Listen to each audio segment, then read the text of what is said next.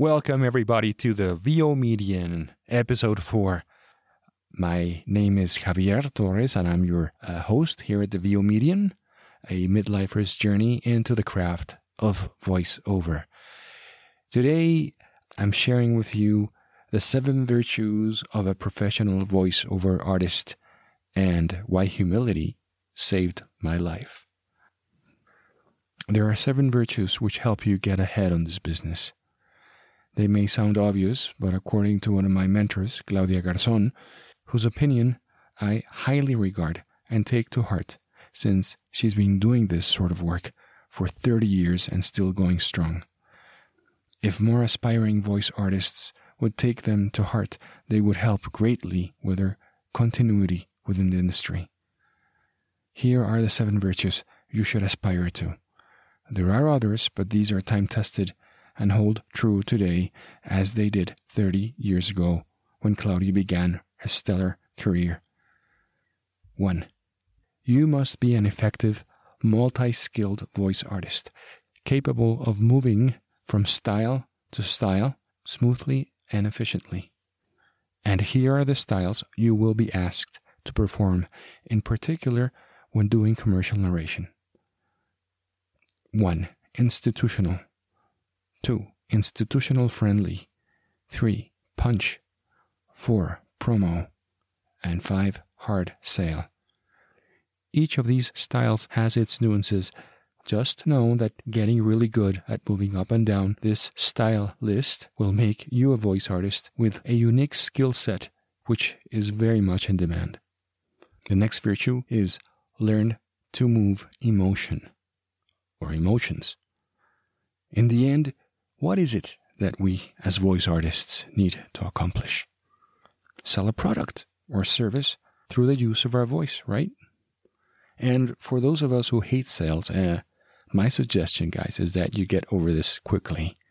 Your voice is the final cog in a long list of activities that have one thing in mind: get a certain product or service in the hands of a target audience. Sales are emotions in motion.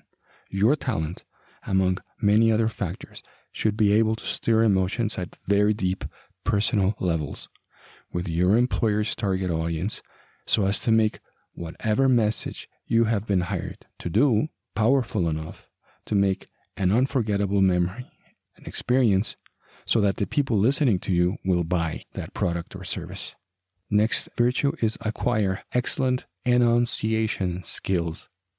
Every time I watch a movie by Anthony Hopkins, I'm amazed by his enunciation. Even when he brings his voice down to nearly a whisper, you can understand everything he is saying. Add to that a masterful use of emotions. Remember Doctor Hannibal Lecter, Clarice, and you have an Oscar-winning performance, for sure. Not to mention one of the scariest villains of all time. Enunciation, guys, is the ship upon which your words will travel to reach your listeners on the other side of the shore. Without it, no message, regardless of how much emotion you convey, will never achieve its objective. Credibility. As voice artists, the hard work really comes in auditioning. And once we get that shot to perform, the opportunities to shine are normally limited to a couple of takes, two or three at most. My mentors agree that one of the biggest mistakes by aspiring voice artists starting out is that they are not congruent with their demo production and the actual moment where they have to record in the booth. They are so anxious to start making money and get in front of the microphone that, in their excitement, I guess, to get behind the mic for this or that commercial, they create demos with professional resources, certainly, which make a great first impression. But unfortunately, when the voice does not match the demo in real settings, uh, behind the booth, during the recording, over and over, these aspiring voice artists' credibility are completely shot down. Voice acting is a patience game. You have to be in it for the long haul, and you must train and build your skills first. But Javier, how long will it take? Well, as long as it needs to for you to be ready to offer the world your voice professionally. And how will you know when you're ready? You don't. It's presumptuous and risky to go at it alone. You need another established professional, one who's been there already, to tell you if you are ready. In other words, a coach. He or she will tell you if you're ready or not. Not before. Your credibility is worth its weight in gold. Treat it as such and practice patience. Next virtue, flexibility. By the time you read this, hopefully I will have some first-hand experience in a recording booth, doing some project which I will be paid for, earning me the title of a professional voice artist. And once done, I will be able to share my experience with you in regards to what challenges and obstacles were met during that experience. In the meantime, you have the support and uh, experience of my mentors, of which so far and up to now in my uh, course, my six-month course, uh, add up to seven mentors offering tons of experience and tons of knowledge, and which all agree on one virtue that reigns above many others, with perhaps the exception of humility. More on that a bit later. The virtue they are talking about, guys, is flexibility. The booth is an exciting and at times scary place, they tell me. You as a voice artist become a receptor of your director's instructions, which can come to you somewhere from left field unexpectedly and without warning. As someone who has recently taken to the game of baseball, particularly during lockdown, I like to think of the voice artist in the recording booth as the catcher. Now, all baseball players have specialized skill sets, but it's the catcher that most, if not nearly all players will agree, that is the one with the most skills at catching unexpected throws from the pitcher's bag of tricks. Yes, they give hand signals and all this, but what about those curveballs or high balls that are unexpected? The catchers, you guessed it, catch them all, regardless. This is also while taking instructions from the head coach located in the dugout, all the while keeping an eye for any adversary players trying to steal bases and bring the run home. No small feat. And in many ways, this is also us. We are literally catchers in a sound booth. We have to be skilled and savvy enough to catch any curve, knuckle, or fastballs our directors decide to throw at us. While this is happening, our focus needs to be on the message we are hired to convey through our voice, while administering our energy to successfully deliver the message, all the while keeping a cool head for taking directions from the director. We need to be flexible, guys. No small feat. Next virtue, attitude. As I'm writing these words in the background, I have music playing. The Purpose of the Amendment, a song from the movie Lincoln, composed by the great John Williams. Now here's a man, referring to the latter, whose incredible resume in creating some of the most iconic movie scores could justify an attitude. If you're going to achieve excellence in big things, you developed the habit in little matters. Excellence is not an exception. It is a prevailing attitude. Now, I use this quote because of the source. The man who came up with it knows a thing or two about excellence and having a prevailing attitude. Colin Powell proved it during the liberation of Kuwait. Attitude can be flaunted and can be as blunt as a hammer. Just think of Johnny Depp. Or as quiet and deeply impactful as that of John Williams. Now, I don't care what anyone says. Composing the Duel of the Fates from Star Wars one, The Phantom Menace, possibly one of the most powerful and iconic scores of that movie and, in fact, the franchise, proves you have to be supremely talented and capable of projecting powerful emotions of epic proportions to millions of viewers around the world. And to me, that attitude, guys, is totally badass, even though it may not be as blunt and direct as Johnny Depp's. So which to practice? Well, guys, that's entirely up to you. But always remember, your attitude in life will determine your altitude in life as well. Or as the extraordinary Viktor Frankl once said, everything can be taken from a man, but one thing, the last of human freedoms, to choose one's attitude in any given set of circumstances, to choose one's own way. We come to it. Humility. Quick story. And why humility, as mentioned in the title, saved my life, literally. I love board sports. Skateboarding, windsurfing, bodyboarding, surfing, et cetera. I used to practice the third, bodyboarding. Now, not to boast, but when I say practice, I mean taking off in really large waves. Living in Mexico for most of my teen and adult life gave me access to the Pacific coast and to one spot in particular, and known for its huge, gnarly waves, Puerto Escondido. In Hawaii, you have the Banzai Pipeline. In Mexico, we have the Mexican Pipeline. And it's just as heavy and dangerous as its Hawaiian counterpart.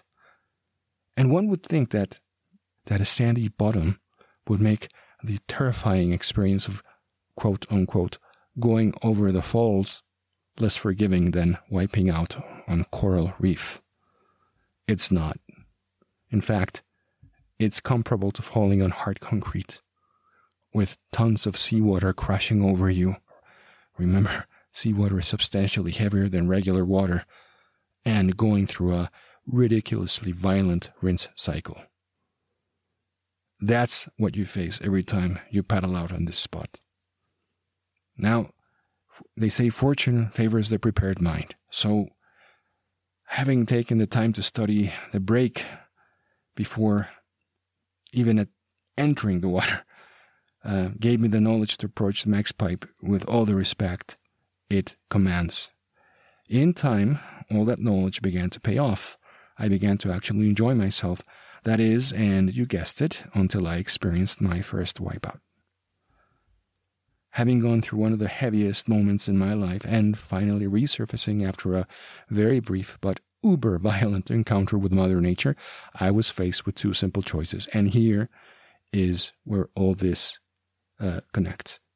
Either you paddle out again, or cut my losses, paddle into shore, and live to boogie another day. I humbly chose the latter. That evening, as I sat by the pool bar drinking my third bottle of ice-cold Pacifico, I thought about what had just transpired a few hours ago.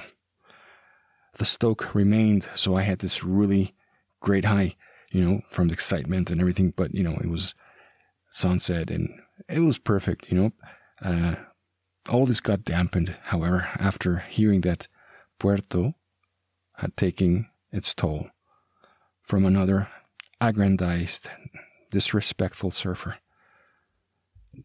Word had it that, fortunately, he had only broken his back on impact. Now that really brought it home for me. And never have I been so thankful for knowing my limits and not disrespecting this place and being humble. This realization has taken me a long way with my relation with the beast, with Puerto Escondido. I have been back to Mexpipe four times since then, and every time has been as exhilarating, if not more, than the last. And guys, at the very end of every session, as I gather my board and fins full of stoke, I stand there in front of the pipe, watching quietly, always in awe, and humbled. Humility. It can save your life. This experience has served me well throughout my professional life. And now that I have started my career as a V O artist, I'm sure it will continue to serve me well. As is the usual case with ego-oriented careers, humility can go a long way in creating long-lasting relationships with those you will be working with in and out of the sound booth. I am currently learning that the art and craft of voiceover is a never-ending road with twists and turns where the give and take of learning and applying what has been learned is the norm rather than the exception. Humility has also allowed me to approach established V O artists, which would otherwise have rejected my requests for advice had I been arrogant or cocky or pretty much a jerk. Okay, I was going to say something else, but uh, this is a P G, so anyway. Um, so don't be disrespectful towards them and their valuable time. Be respectful, be humble, okay, and be confident, have attitude, but be humble. So Javier, if humility is so obvious, why is there such a deficit of it, especially in our industry? You know, guys, I'm not sure I can answer that here. Perhaps it's just human nature, you know? It's up to us to set the example. My experience, surely, you know, at Puerto Escondido and all this, yeah, was a bit on the extreme uh, spectrum. But it was best learned for me this way because I put what I learned into immediate action. So here's a concept. Be humble and be respectful. It won't kill you. All right. Well, thank you so much for listening to uh, to the end. This was a short one. Um, uh, I hope you liked it. If you did, please subscribe uh, to the V O Median podcast. And if you uh, can share this uh, or wish to share it with someone who you think could benefit, invite them to uh, subscribe as well. I will be adding yet more episodes in the coming weeks, and I hope that uh, you will Uh, come back to listen to more of my uh, journey, my experiences, this incredible craft and, and uh, business of uh, voiceover. Thank you so much for listening, and we will see you in a few weeks here at the V O